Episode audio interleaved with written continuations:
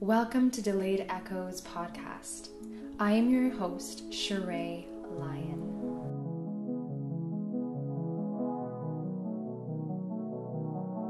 On this podcast, we interview people from different perspectives on neurodiversity. It is my belief that embracing neurodiversity can perhaps point us in the direction of finding the very tools and solutions we need in these modern times. Thank you for tuning in.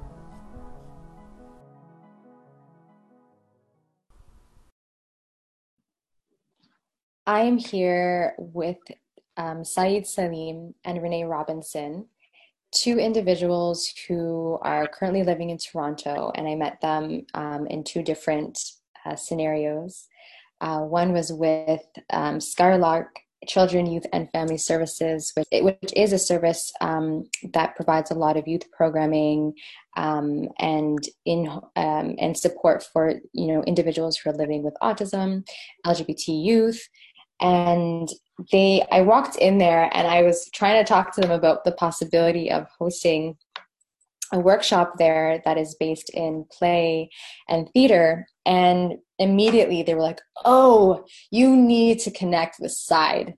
And i was like oh like tell me more. And they mentioned just how beautiful and brilliant of a performer that Said is um, and from my understanding, Said Salim is a 25 year old uh, individual living in Toronto and has the desire and the intention and the passion for performance and for acting. And I'm so grateful that we'll be able to talk to him and, and hear his experience um, on his life and his journey in his 25 years.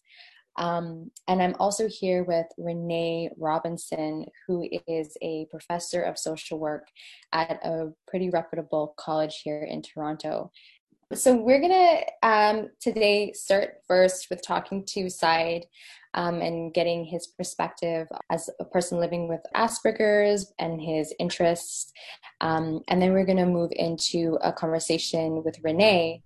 Um, and then today it will all culminate with us um, kind of engaging in a cross a cross section between their two experiences, which I believe um, is really great to, to see that we have the the link between a social service provider or a person who is who is deep in social work um, and who also is speaking with someone who is at the center of this conversation around around autism who is someone who's living with it you know? We need to we need to really center these voices. So i'm super excited that we get to have this conversation. So everybody i'm going to start. Um, Said can you tell us about yourself? Um, and, you know, I read a bit of your story that you shared online, um, and it's packed with immense strength and immense resilience. Yet, I want to start from the beginning. Where were you born? I was born in uh, I was born in Michael Garron Hospital in Toronto, Ontario, September fifteenth, nineteen ninety four. Um, as a kid, I guess I was I guess I was a pretty interesting sort of a kid, but to my I don't have a lot of memories of my elementary school days because I had this really weird thing as a kid where I thought that because this school year was over, I should delete all the memories and experiences I had from the year before in preparation for the new one. Not the best approach, but anyway. Not the best approach, but, but uh, but yeah, as as a kid, I I I was pretty unusual to most people, and the teachers back then in the in the nineties and the two thousands, they didn't have as much of the training and understanding, so they thought that I was some sort of a problem kid. hmm What was it as a child that you were really fond of and you really enjoyed doing? as a kid, I was very fond of uh, playing a lot of a lot of video games. At a at a very young age, I was introduced to to the Pokemon franchise, but yeah. around the same time, a ban was imposed on me by my by my mother, who now estranged. and uh, I never got a chance to play any of the newer games or watch the TV show up until I was, was able to start to being on my own uh, around around 18 years old and, and the the closest thing that I could ever get to in terms of the anything Pokemon related were were books or the trading cards. That's pretty much it. Pokemon was the it was like hotcakes back then. Like everyone want Pikachu, like all sorts of. I remember I bought cards just because everyone was into it, but then I found myself not using them because I'm like I, I really wasn't that into. I um, I still don't know how to play the card game nowadays there's like uh, there's more than 800 different types of Pokemon species. Yikes! Whole world. Um, so going back to what you were saying in terms of while you're in school, you know, teachers they didn't understand how you moved through the world. Do you mind sharing a little bit about that? Like an ex- could you provide maybe an example of what that looked like?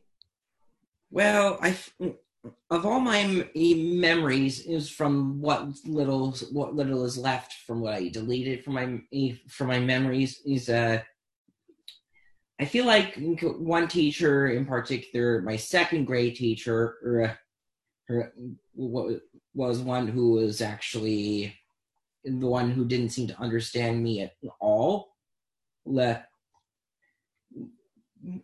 I don't really remember a lot of things mm, that I did in second grade, but uh, I remember that mm, this teacher er, wasn't exactly the best one to get along with me. My I used to be a little bit of a I used to be a, a little bit of a destructive kid. I used to get into a I used to I, I remember I used to get into some fights with some of the other kids. I used to have I used to hide under desks whenever I didn't want to do something. And uh, yeah, I I think I managed to turn myself around and, uh, in fifth grade when I was in another. I I didn't stay in one particular school in my elementary school career, I remember being in three different schools. Was, I was being transferred around because the programs that were that were available for me because I'm on the spectrum. I was I was growing out of them, so that's why I was in three different schools.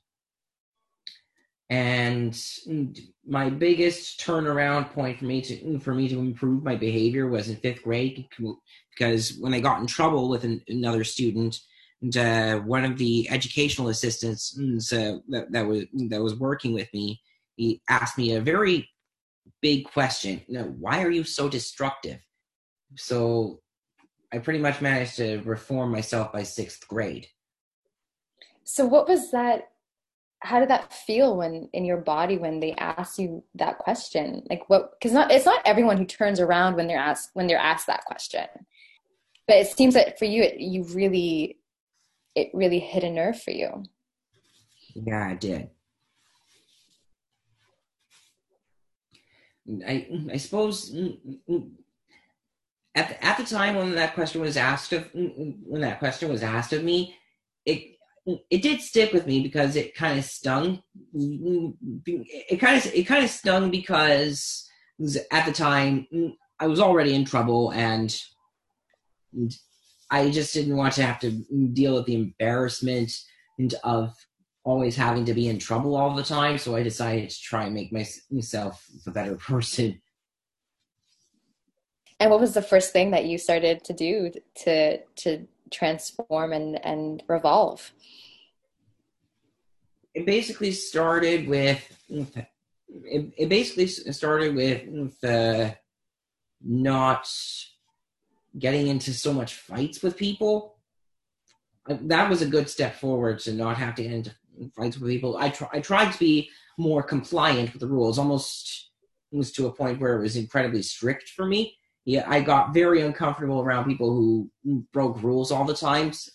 this was this this was most evident for me in six in in seventh grade in middle school because I found that a lot of the a lot of the other kids on the bus were very loud, very very obnoxious to me. Yeah, at least in that mind frame, and most most days I'd come home completely stressed out over how these people were just. Ugh. Mhm. Mhm. Mhm. I feel I feel like there is um a bit of a disconnect because I remember my education experience and you know those who were in special education the way that the um, the education system is kind of built it, it, it's almost like this separate this this separate school that's happening in tandem with the rest. And i mean kids can be kids can be cruel.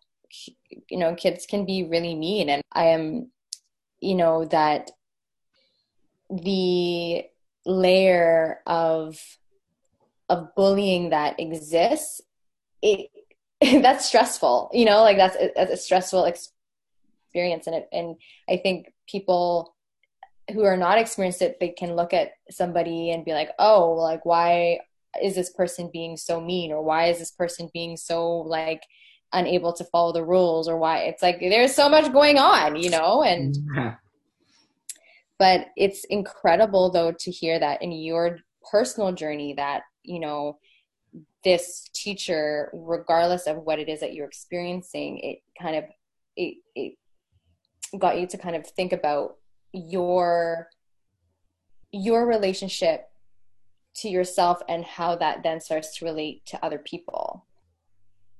Mm-hmm. that is like highly self-aware. Like that's that's a lot a lot of self-awareness.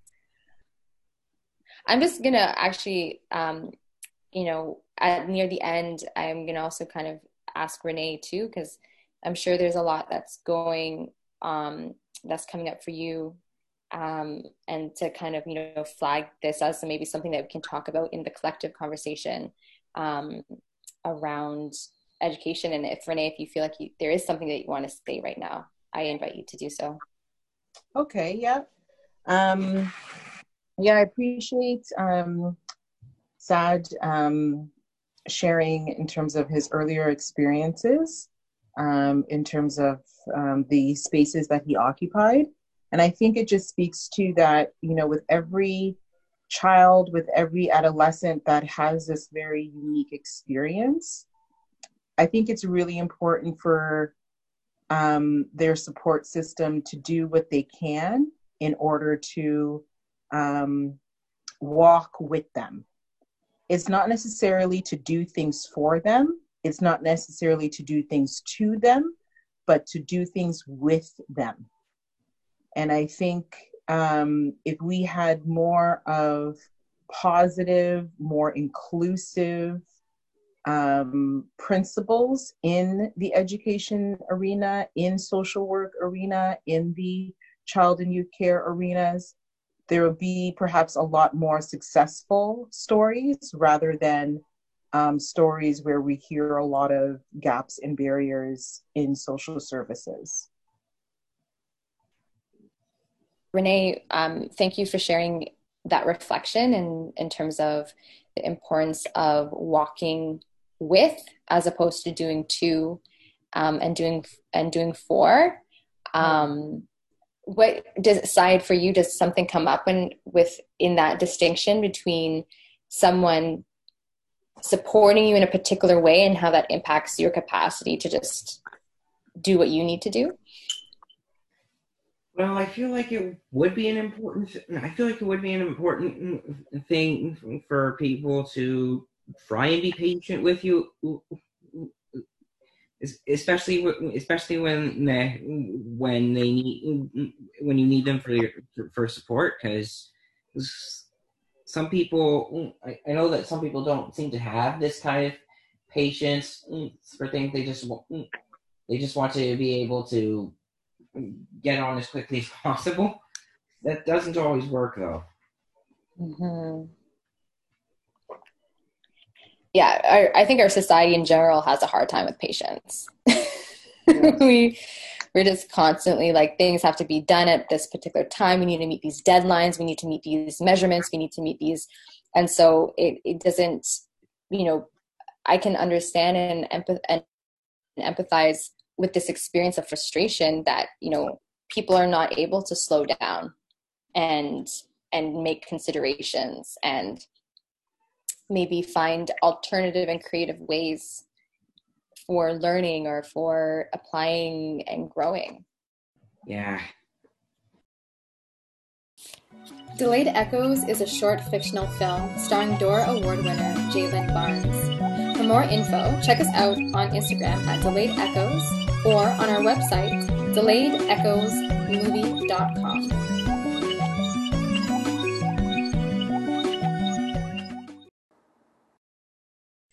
Um, but do you feel like there's anything that you find is perplexing about what you observe of humanity? Okay, something that I find perplexing about humanity, yeah, from my lens. Okay, um, I I noticed that a lot. I noticed that a lot of humanity seems I guess the way the way I see it, I, I know that I know that I I know there's a lot of cynical things I could I, I could say how how people can really not care what's happening unless it's happening to them. I can say how there's a lot of apathy towards the injustices of the world and such and shit.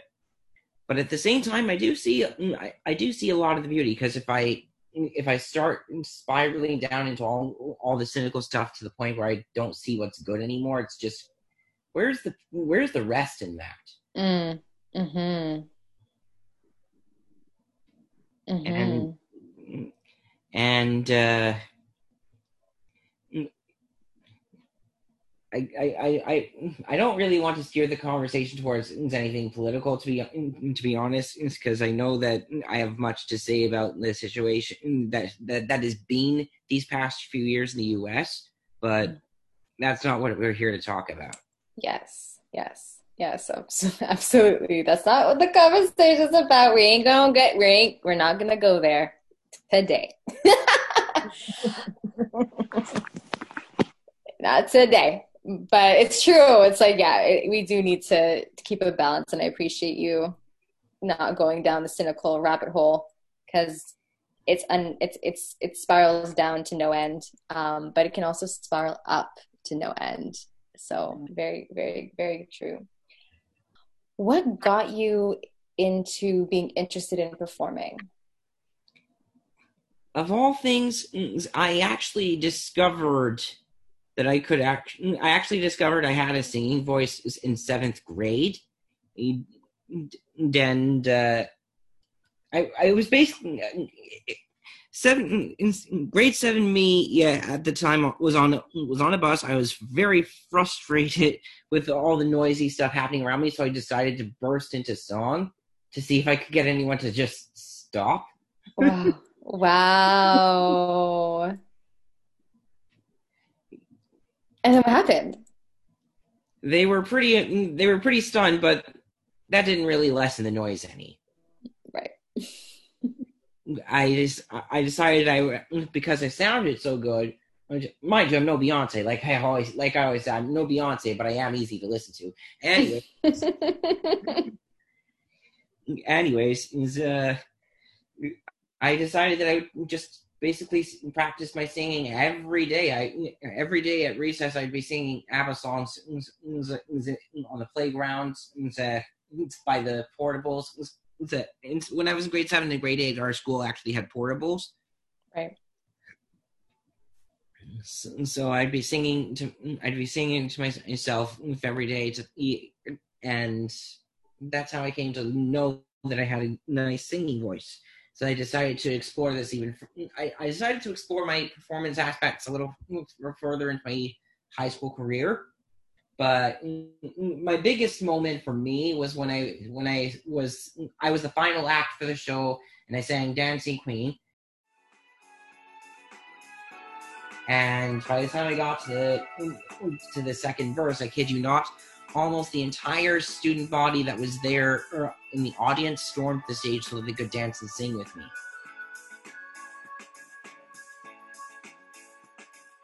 Oh, that must have been so fun. It was a lot of fun. It was exhilarating, actually. yes. So, the first time that you and I met in person, we uh, went to see um, a series of shorts called Color Theory, and Delayed Echoes was um, one of the films. But when we were when we were walking towards the event at the Toronto Media Arts Center, um, you you you you led us singing Dancing Queen down the street, like down Queen Street. It was on Queen Street. Yeah, yeah. that it just like clocked that. And yeah your voice was incredible. And and it, it, you know you have this great it's like a, it's a very theatrical like voice that has a lot of character to it you know? So i support you. Anybody who is looking for performers and are wanting to you know please connect this Said um because yes he, please. I i haven't had any sort of performance related stuff in a long time. This this could this could benefit me a lot. yes. At the end of the show, um, we can talk about um, you know the best way that people can contact you for that. Um, okay, so we're gonna get a little bit into now your um, and you know if this feels like eh, I don't really want to talk about that. That's cool too. Um, but when it i know there's a lot of conversation on you know the proper terminology of referring to somebody who is living on the autism spectrum. Mm-hmm. um, some people amongst within the autism community um, you know have a little bit of um, they themselves have their own ideas of what is appropriate and what's not appropriate. What way do you personally identify usually when I talk to people about it, and, and uh, mm, I, I say that I'm on the autism spectrum, and uh, and, uh, I usually clarify that I have that I have Asperger's syndrome. I usually I usually clarify that I have Asperger's syndrome wherever I need to. That's that's personally how I identify. Right. Um, and how old were you when you received the diagnosis of um, of autism and Asperger's? I was actually very, very young. Uh, I think I think my I think my my mother or my grandmother, my my maternal grandmother, had explained the situation to me when I was four. Four. Mm-hmm. I, me being me, I, me being me, I, I didn't quite completely understand, but I just accepted it as a, as a fact. And was it from there that then you're you got placed in special education? I believe I believe so. Uh, I actually, re- I think I did receive special education by the time I was in grade either grade three or grade 4 mm-hmm. And your your personal account of your story online, which is you know um, for readers and for listeners, it's a very um, it's very it's a very challenging story. It is. There is um, you explained and expressed abuse from uh, family members uh, the loss of your older sister and before that her struggle with mental illness mm-hmm. and when i read your account um, it was very hard to read and i know that you want to share aspects of that story today but in that story you began with the good times of high school. Mm-hmm. Can you can you bring us there to your time of that excitement and that that time of, of that things were really flowing well for you? I was a pretty happy kid way back in 2008. It's a, I I just finished uh, graduating from middle school, going into high school. Uh,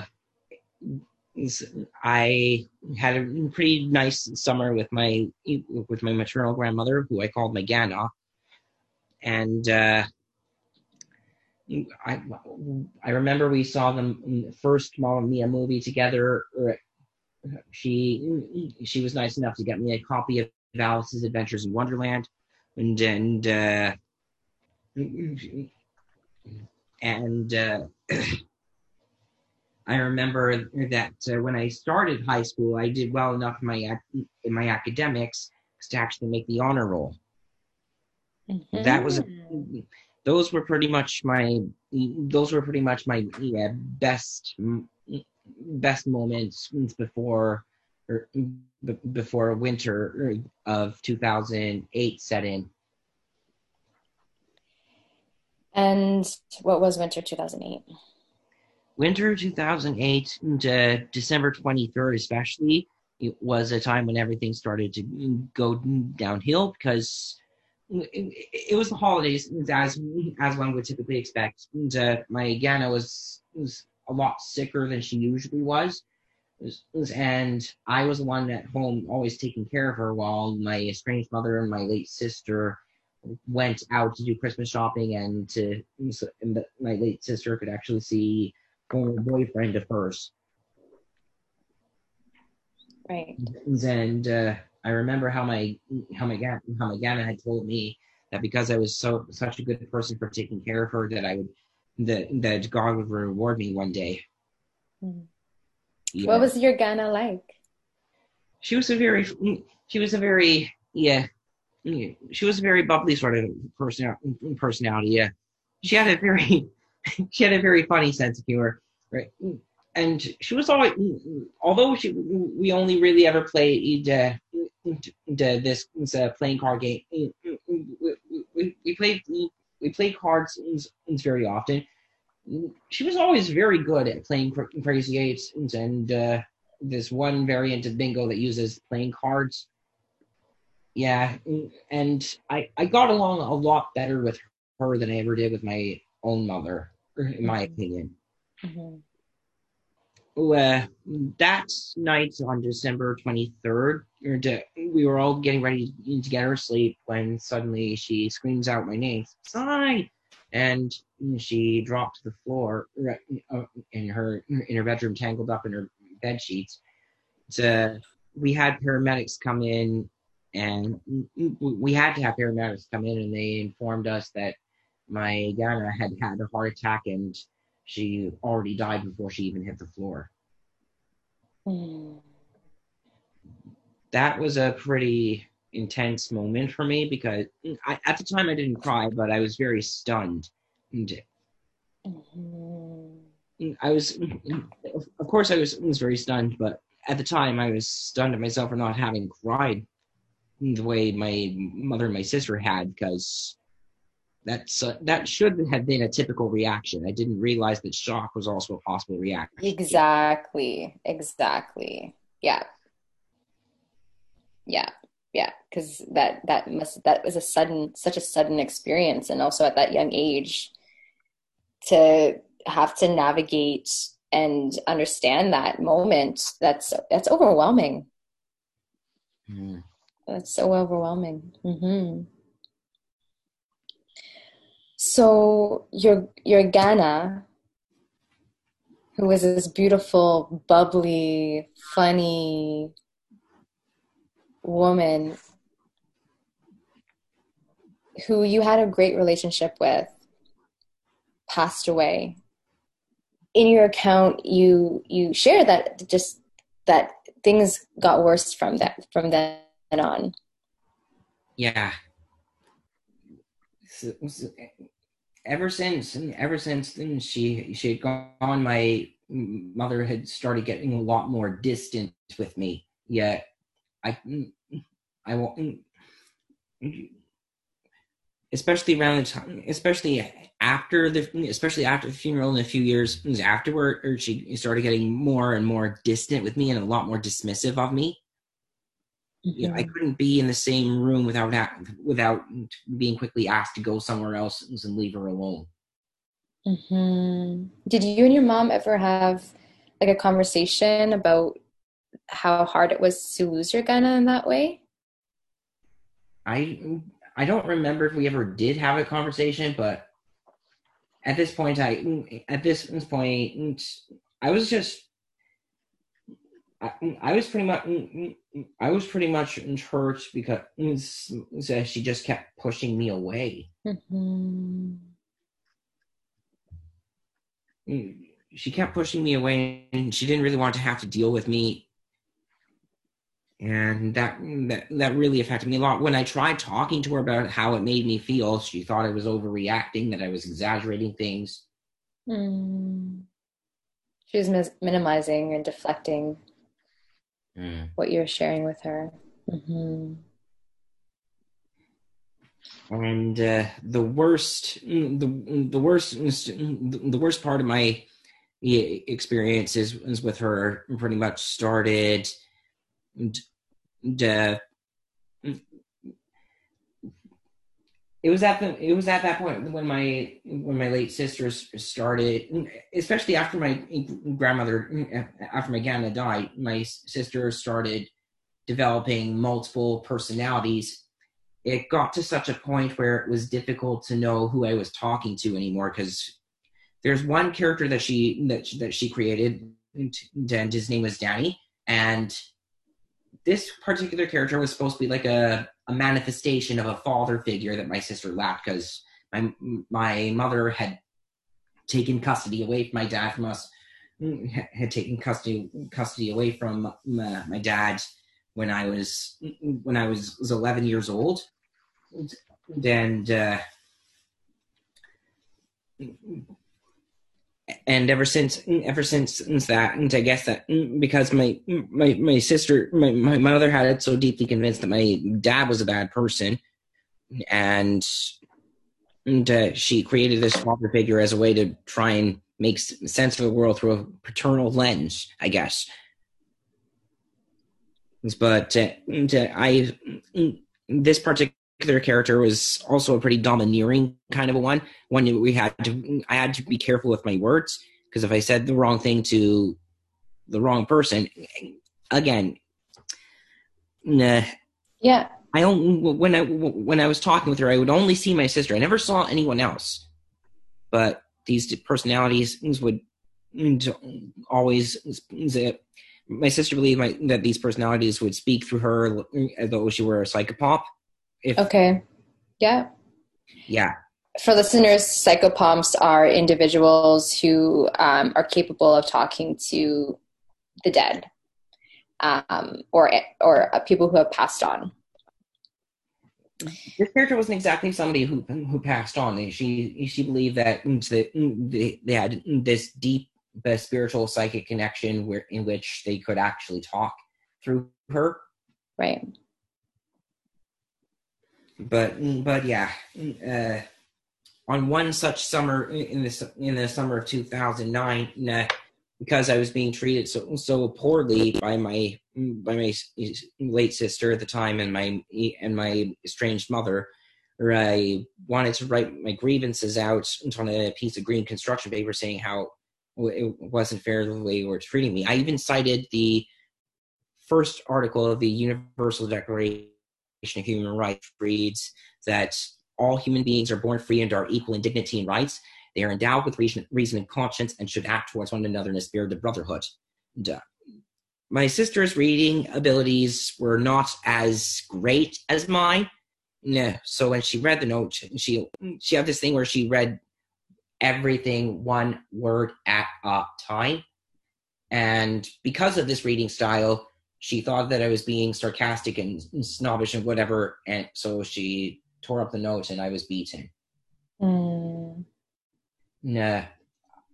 I never came forward to the authorities about that because I was because my mother threatened my life. Right. So at this time, were you were you in school? Um, I I was in school for grade nine and grade ten.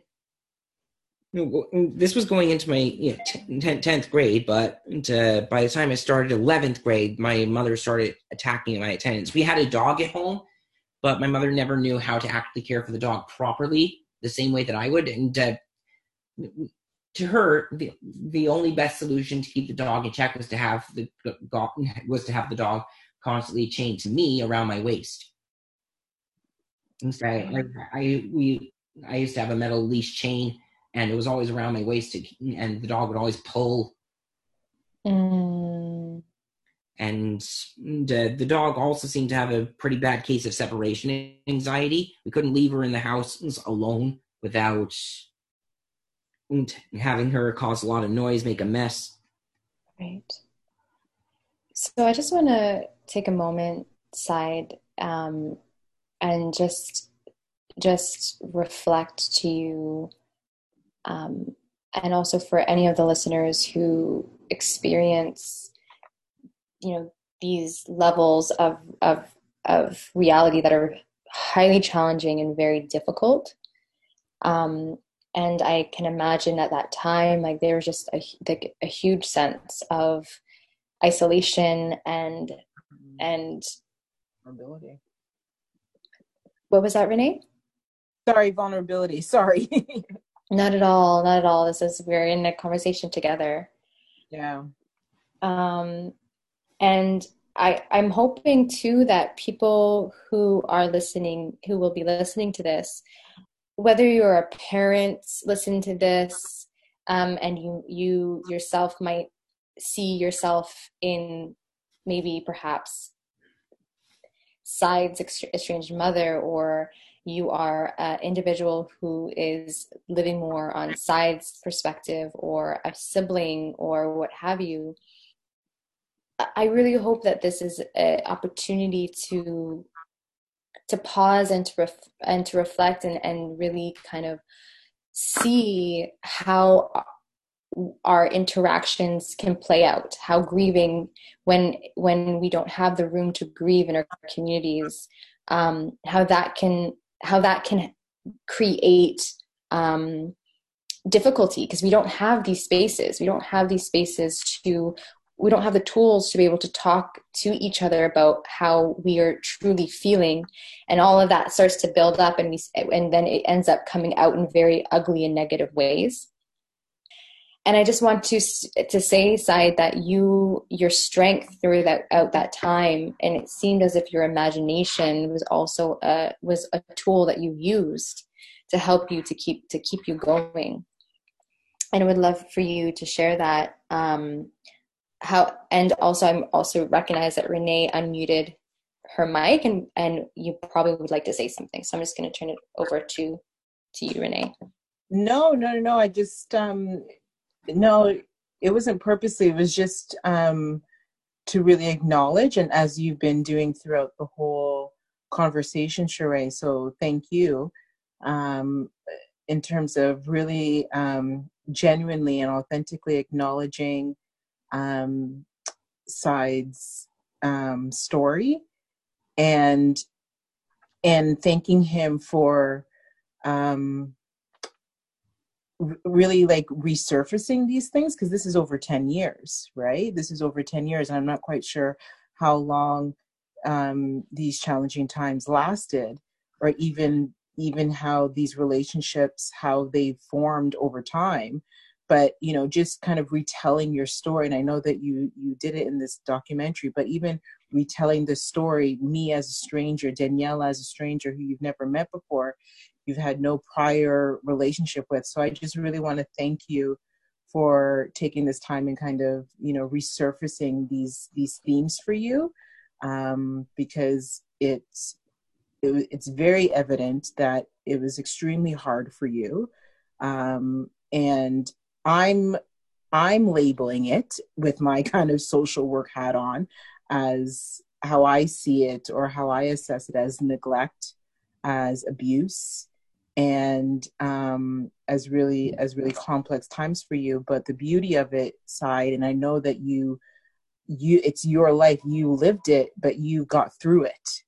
Mm-hmm. You got through it, and how I'm amazed at your resiliency and your um, um, just your way of being now and how you you appear to that you came on the on the other side of things right i, I genuinely want to say thank you because i'm not going to fake and say oh yeah mm-hmm. I, I i know what you're feeling or i can just imagine no i cannot imagine but i just want to acknowledge mm-hmm. and say thank you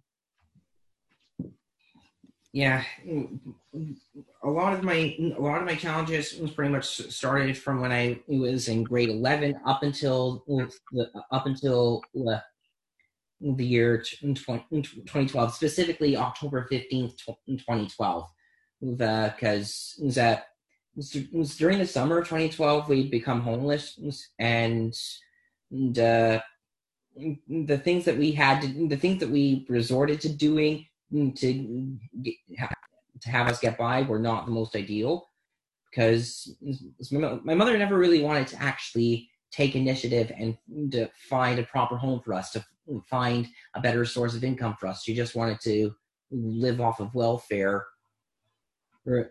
And she never actually made the effort to get us on ODSP yet and when we were homeless, she made it into personal code with her with us, is not to tell anyone else that we were homeless. So I remember one day, well, another thing that I was also made to do was, was she'd have me go into grocery stores to try and steal food for us, and uh, I, I understand that that in itself is not something you, you should do. I know that our circumstances were what they were.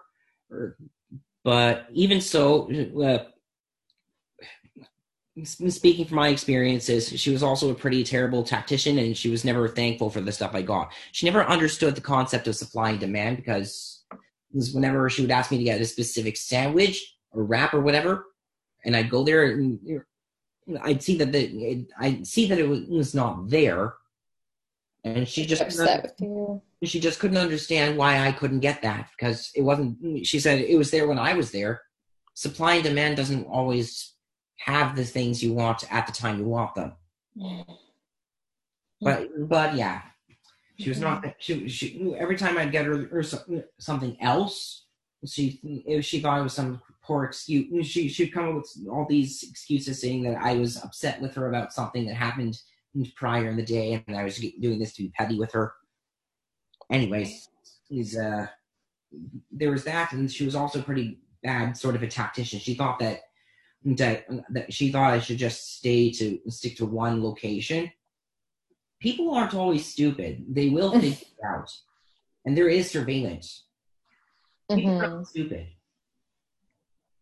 and uh, continuing on, thought, continuing on with what I, I, said about twenty about the year 2012, the I remember one day when, when I was, was on my way on my way to, yeah back to her. I my some of my high school friends were driving driving uh, in their car down McCowan Road because I was walking from Scarborough Center, and when they saw me, they picked me up and I went to a, we went to a, a, spot so I could tell them what was going on because they hadn't heard from me from from the way my mother was making me stay home from school. But she was making me lie to the teachers about my attendance, saying something was something wrong with my stomach, something didn't agree. And when that lie wore thin, she resorted to telling, making me tell them that she under that she recently underwent surgery when nothing even happened. But yeah, right. I broke my mother's code uh, about not telling people that we were homeless I really wanted somebody to help me because she wasn't doing anything. And, and uh, she managed to wring it out to me through mental duress that I told somebody that we were homeless. And so she thought that I was broken and that I needed to be fixed, and that my friends were trying to corrupt me. So her, her appropriate the, the reaction she decided to do was that she tried to admit me into Rouge Valley mental into the Rouge Valley Mental Health Institution, uh, lying to the doctor saying that I was violent and unruly. She said because I turned 18 years old at the time, that means that that that I couldn't do whatever I wanted, even though I knew that the government technically says I could. Mm. So when I when I was reading your story and it just it it it made me think about just to add a little layer of of humor here um of you know when your friends they you're they come through for you you know they're really trying to come through for you. And they're just like hey bro where have you been for like you know the past at this point how long have they had how long have they not seen you? They they hadn't really seen me much just through most of grade 11 and all of grade 12 okay so like we're looking at like a year year and a half almost two years you know? So year, i missed a year and a half of my, of my education. Right. I, really cared about my education. I wanted to get back into things but to the constant attacks on my attendance mm-hmm. I, I couldn't tell her that i tried telling her that what she was doing wasn't fair or when she would ask me to constantly she would ask me to stay home. If i if i still put up a if i still put up more resistance she threatened to pull rank on me and make me stay home anyway and that was very often the case so i tried writing a contract with her saying that she couldn't do this to me anymore and if she tried i would still go anyway despite what she said she blatantly disregard that contract mm-hmm. So were your friends able to help you, or how, what was what was the turning point? The turning point was on October fifteenth, 2012, after I had been admitted to Rouge Valley Mental Health. Mm-hmm. I was only there for the three days, for the three three day trial period that they usually do to see if I'm actually eligible or I don't know if eligible is the right word to say, if I am a good enough, if I'm a candidate enough to actually have to stay there. Was it that she said that you were experiencing psychosis? So, what was it like a psychosis program? I don't know what it was. All okay. I all I knew was that, she said that I was corrupted, that I was being corrupted, that I was. She said that I was broken and needed to be fixed, and she said that. Hmm and she said that she wanted to have me medicated. Mm. The doctor saw no reason to medicate me. Thank God. Mm-hmm. I at the time, I at the time when it, with, with when this was happening, I didn't understand it. But when on that on that fateful day of October fifteenth, the this was at a time when an acquaintance that my mother knew at the time she just in a hypocritical move she told she decided to tell this person that we were homeless and that we needed help and so this, this uh, acquaintance allowed us to stay with her at her place on the condition that my mother actually finds something to do mm, mm, and uh, try and find us a proper home to live. But really, my mother actually just wanted to leech off of her and that. Mm. When my when this acquaintance so was was trying to my estranged mother had no that my estranged mother my estranged mother knew. Um, she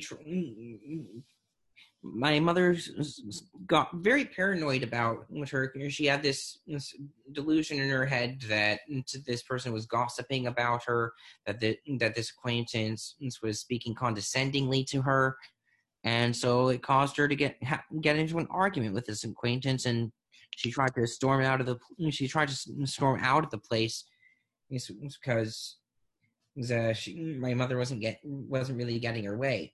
Yeah, she wanted me and my she wanted my late sister and I to come with her, but I I mm, keep in mind I had just gotten out of the mental health institution, and the doctor suggested I needed a calm and stable environment and a consistent routine, and this wasn't any of those things. I I didn't want to have to go back into Rouge Valley again, for one thing. And for another thing, I had a bad feeling that if I did go with my mother, we would probably we probably would have been dead by the coming winter, and I wasn't. I was not about that. Mm-hmm. So this acquaintance had asked what my late sister and I wanted to do since we were old enough. At the time, my sister was 19 and I was 18. Nah, my my sister very readily chose to go with my mother, but I, fearing that everything that we had been through throughout the entire summer, or, or I made the t- very tough decision to say no. I don't want to go with you. At the time, it was I said that I would need to fix myself up, and then I'll come back to fix you. But then I, re- after I realized the things that I did, there was it was all that. So my mother pretty much left me with the acquaintance, taking everything I had, leaving only the clothes on my back. Okay, as as as my sole possessions. Mm the the acquaintance didn't have legal means to keep that didn't have legal means to keep me in her home. So when the police were brought into her home, the police asked me if I knew anybody else that I could stay with. At the time, I didn't say anything about my father because my mother had it so deeply instilled in my mind that my father wasn't a person I should be coming back to. Right. So I was taken to the YMCA men's shelter near Spadina, Queen, and, and uh, after my first week there, I tried calling, contacting my mother to see if I could get any sort of IDs, uh, so that I could stay at the shelter. And on the second day of my calling her, she told me that I should hang up the phone and never call her again. Oh my gosh. Yeah, and, and in that time, I was pretty much replaying every every, every event that had happened to me and why it happened the way it did. I replayed. I, I remember a lot a lot of times in my in my younger in my, in my childhood years in my younger adolescence as i said when i would be mad at my mother i'd say when, when i turn 18 years old i will leave you. I will be on my own and i will leave you. And mm-hmm. to my surprise that actually happened. Right. and I replayed the part where um, I where she had admitted me to Rouge Valley Mental Health, and I, I at the time I I was piecing together why she wanted to medicate me, and then that's when the realization hit me. She wanted to medicate me so that she could control me, mm. use the psychotic medications as a means of control. Mm. And when I realized that, all the respect, all the love that I once had for her immediately died. Right. Right. Mm, she may not have been able to medicate me, but to, she mm. succeeded in medicating my sister. And the neighbors, many of the neighbors, many of the people in the local area where she was, was when when they saw how my sister was, was that from what they told me, she'd pretty much become mm, zombified into she she pretty much succeeded in zombifying my sister to the point of almost losing her free will. Mm. And my sister had made two attempts to try and run away from her.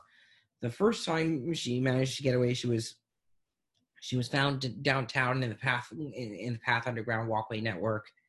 But the second time she tried to run away, she never returned alive. So your sister had had passed on. Yes, so she was found dead in a creek off the highway in Whitby.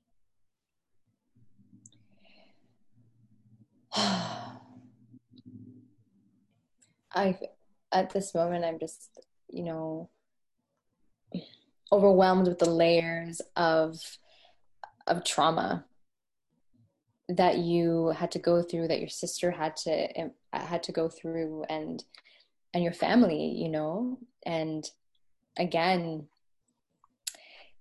your when we speak with you and we talk with you and when when we interact your your your resilience and your and your strength shows so so clearly you know and and and it goes to this fact that we never know what people are going through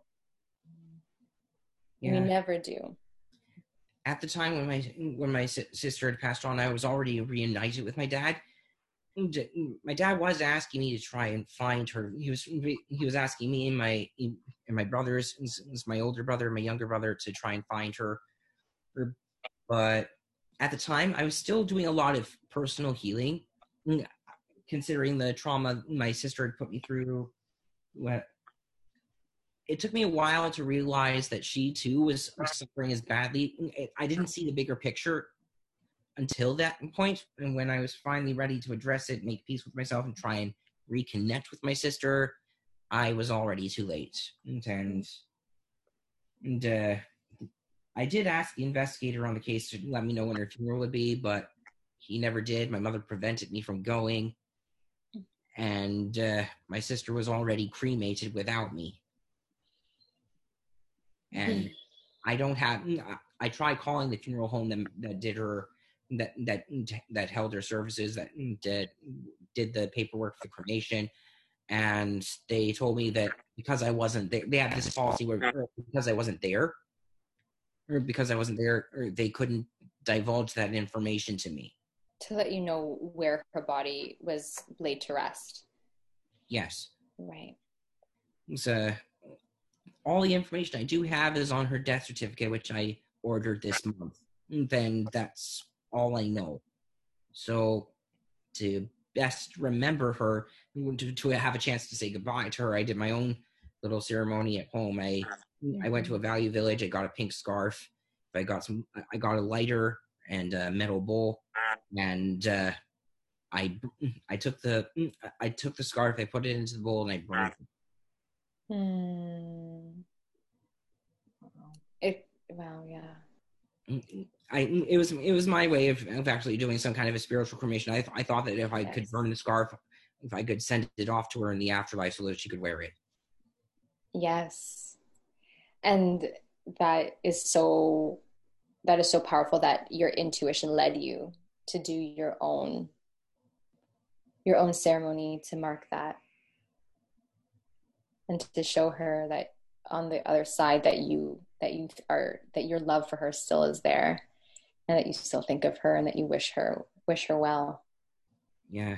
It was it, it was pretty tough because whenever i go to whenever i go to far places whenever i would experience big fun things i would have a moment and think of her thinking if only i could just show her the world as i've seen it now as how I would how I I would I for the times that I went to Quebec City, to Montreal, to Vancouver, to Ottawa, I had wished that she would have been there with me so that she could actually see these places, meet all these people that I met.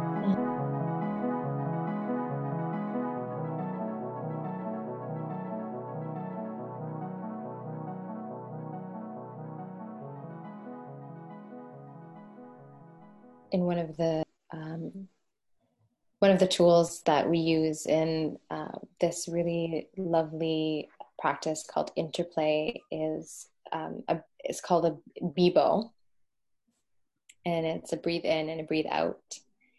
And it can be with like a sigh or a mm or a um or a or a roar you know if you really get the times where you're just like ah you know um and i just kind of want to take a moment to just do like a bibo sigh, you know, and just breathe in, breathe out. So, bibo.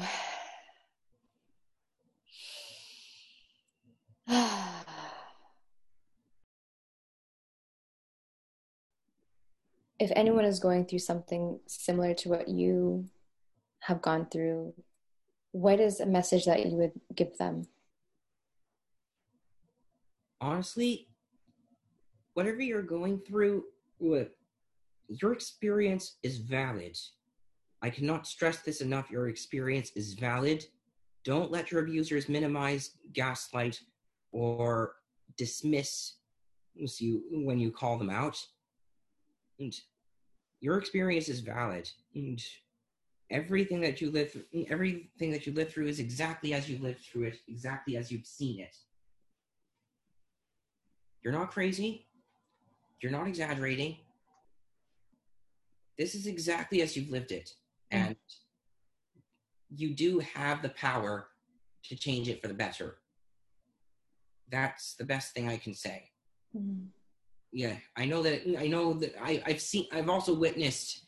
Mm, uh, mm, I've also witnessed some friends going through abuse with their mm, going through a lot of abuse with their romantic partners, and I've seen how they go through the motions and saying, "Well, maybe they'll be better next time. Maybe they'll be better next time. Maybe they'll understand me this time." No, it it's just a vicious cycle that allows these abusers to continue to do the things that they do.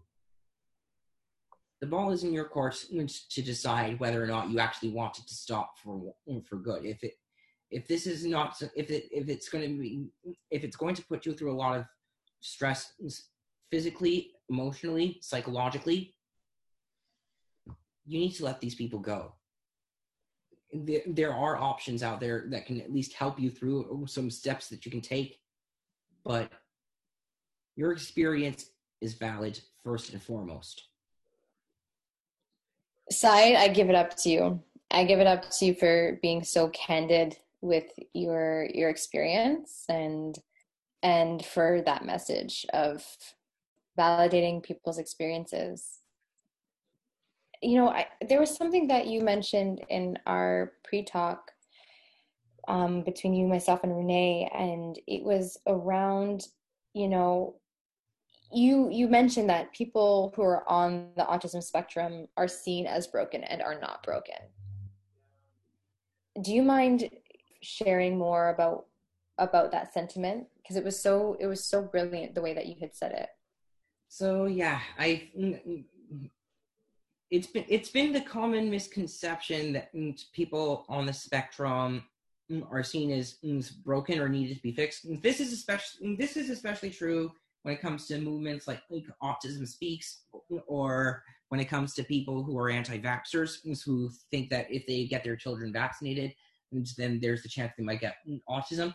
Okay, assuming I know that medical science has a lot to prove against that, but in this hypothetical thing, assuming that your kid did become diagnosed with, with, autism, if they were found to be on the spectrum, how you how these people deal with that is just bizarre to me because they they think that their child is doomed to be the odd mm, is doomed to be an oddball, doomed to be yeah, a social outcast and some doomed to be broken. We're not and we're not broken. We're not a bad thing that you should be afraid of. Hmm. And for mm, for you to make that mm, for people to make that assumption, to make that to make that into prejudice and that discrimination is just it's just bizarre to me. Yeah. Again, uh, the way that the way that the autism speaks movement works I, my mother used to my strange mother used to be with that movement. And I, I had no idea what that was but i realize now that that particular movement seems to want to work towards finding a cure for autism. And not everybody wants to be cured. Not everybody wants to be fixed and it's important to understand and respect that there are people that that uh, we're not broken. We don't need to be fixed. Sure we are we're we are unique. We may not do things the conventional neurotypical way but who says that we should? Yesterday just again in terms of i appreciate um Said in terms of um really speaking from first person experience because within my circle it's that we are speaking on their behalf. A lot of times we are speaking on behalf of the service user and again it's just really nice um, to finally hear um, one of the few cases where it's just like we are hearing from first person first hand experience. As someone who identifies on the spectrum who's had these experiences and then can then then can come to this some then can come to this um in, insight this really deep deep insight in saying i am not broken. You know we don't need to be fixed. We are as good as our lived experience and we are even more than that more than what you can see more than what you can feel. Um and so i again i just i just wanted to interject that in terms of just like this really deep acknowledgement and appreciation for him sharing this insight on this forum. Yes yes.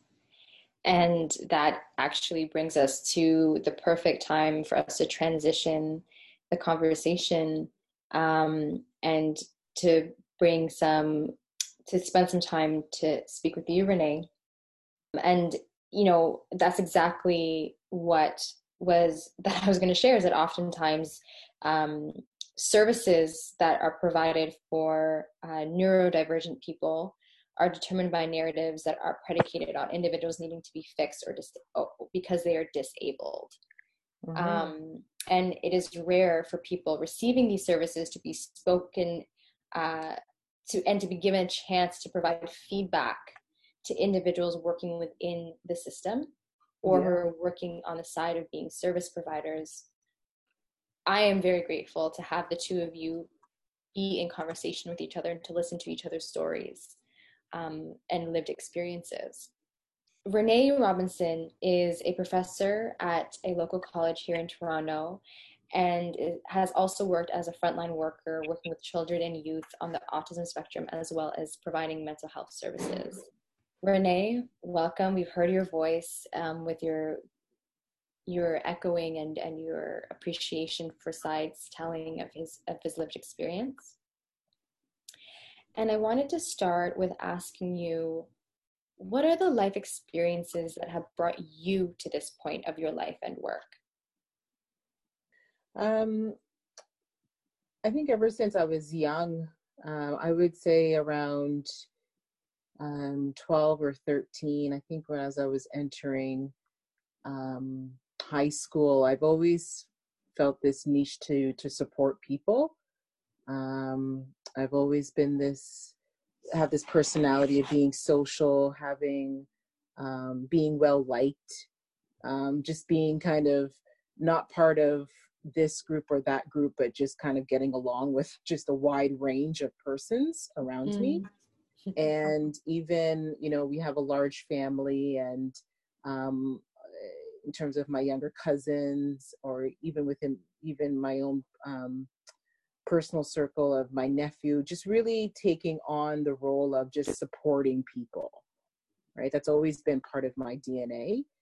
Um, and so as I was entering um, grade 11, 12, I was okay, what do I do? Do I go to nursing? Do I go to um, social work? Do I go to teaching? And then this, the child and youth care, sorry, child and youth worker program kind of popped on me when I was going through these college applications.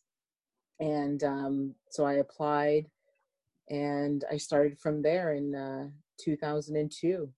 Um, went to college for three years and then um, I graduated in 2005, took a year off, received my BA at Ryerson in the Child and Youth Care Practitioner Program. And then um, worked in the field um, in various settings um, in supporting young people specifically with mental health problems um, in areas of family conflict, um, in areas of um, um, again mental health, academ- academia, perhaps support as well, transitioning, housing. Um, and then I took a little break and I decided to go back to school because I felt that I needed to widen out in terms of the population that I want that I wanted to serve. Um, obviously, as a child and youth worker, our scope of practice it really um, focuses in on um, youth primarily. Um, and so I said, okay, let me go and get my um, social work degree um, because I again I, I felt an interest in the geriatric population, mm. and so I went to get my MSW um, and graduated in 2016. And during your field work, um, what was your what was your experience as a as a as a as a frontline worker? There were it was you know frontline work. First off, it is it is probably one of the toughest jobs, but is it is extremely rewarding, very very rewarding. So a lot of my work experience is in residential treatment homes, and so um, these young people they come into our homes for a period of time. Sometimes it's up to two years. Sometimes it could be as minimum as six months, depending on their on their treatment plan and their family goals. And um, you know, frontline workers, we are essentially, you know, a replacement of their parents. And I don't mean that in a demeaning way. I mean that in terms of we we have this opportunity to be in their space on a daily basis. So when when they wake up we're there. When you know they eat their breakfast we're there. When they come home from school um, we're there. Um, when they go to bed we're there. And so you know frontline work a, a lot of people you know the general population perhaps don't doesn't realize the intricate the intricate experiences that we have with young people. It can be it can be very challenging it can be very very challenging but also um, rewarding at the same time. Who was the population that would come through the resident the residential um, buildings so, that you were working in? Yeah, so the the average age was, or the the age range, I should say, was um, between um, 13 to 17. Uh, there'd be the odd time where we would have uh, a 12 year old um, come in. Um, I could I could just remember a select few of that young, but um, most times it would be 14, 15, 16. Um, and then we would try, our, our goal was to try to have them, um, excuse this language, but be discharged or to leave the program um, and return back home or to another program that could support them in terms of transition them to the adult system. Right. Yeah.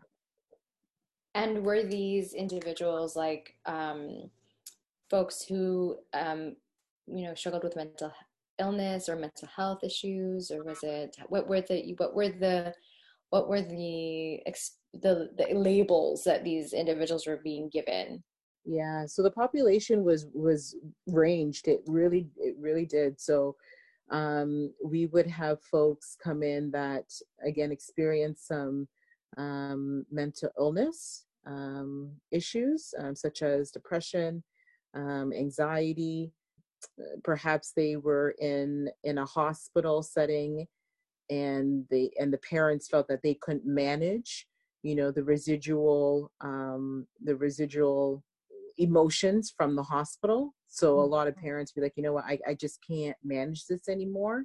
I need to send him, her, or they to a group home, basically. Um, and so we would monitor in terms of their level of psychosis or their level of um, treatment. Um, we would have um, youth who identify on the spectrum um, enter our program, um, kids who, who would have attendance difficulties at school, it was a it was a large range. A large range, yeah, wide range. Right, right. And you know, one of we've we've spoken for uh, for a bit now, um, mm-hmm. and you've I think what has always kind of come up, um, but that you know you've kind of really been thinking and sitting with how the how currently um, the structures of social work are working and where there needs to be some support or perhaps uh, some shifting. Mm-hmm. What are the areas that you feel need to be shifted right now?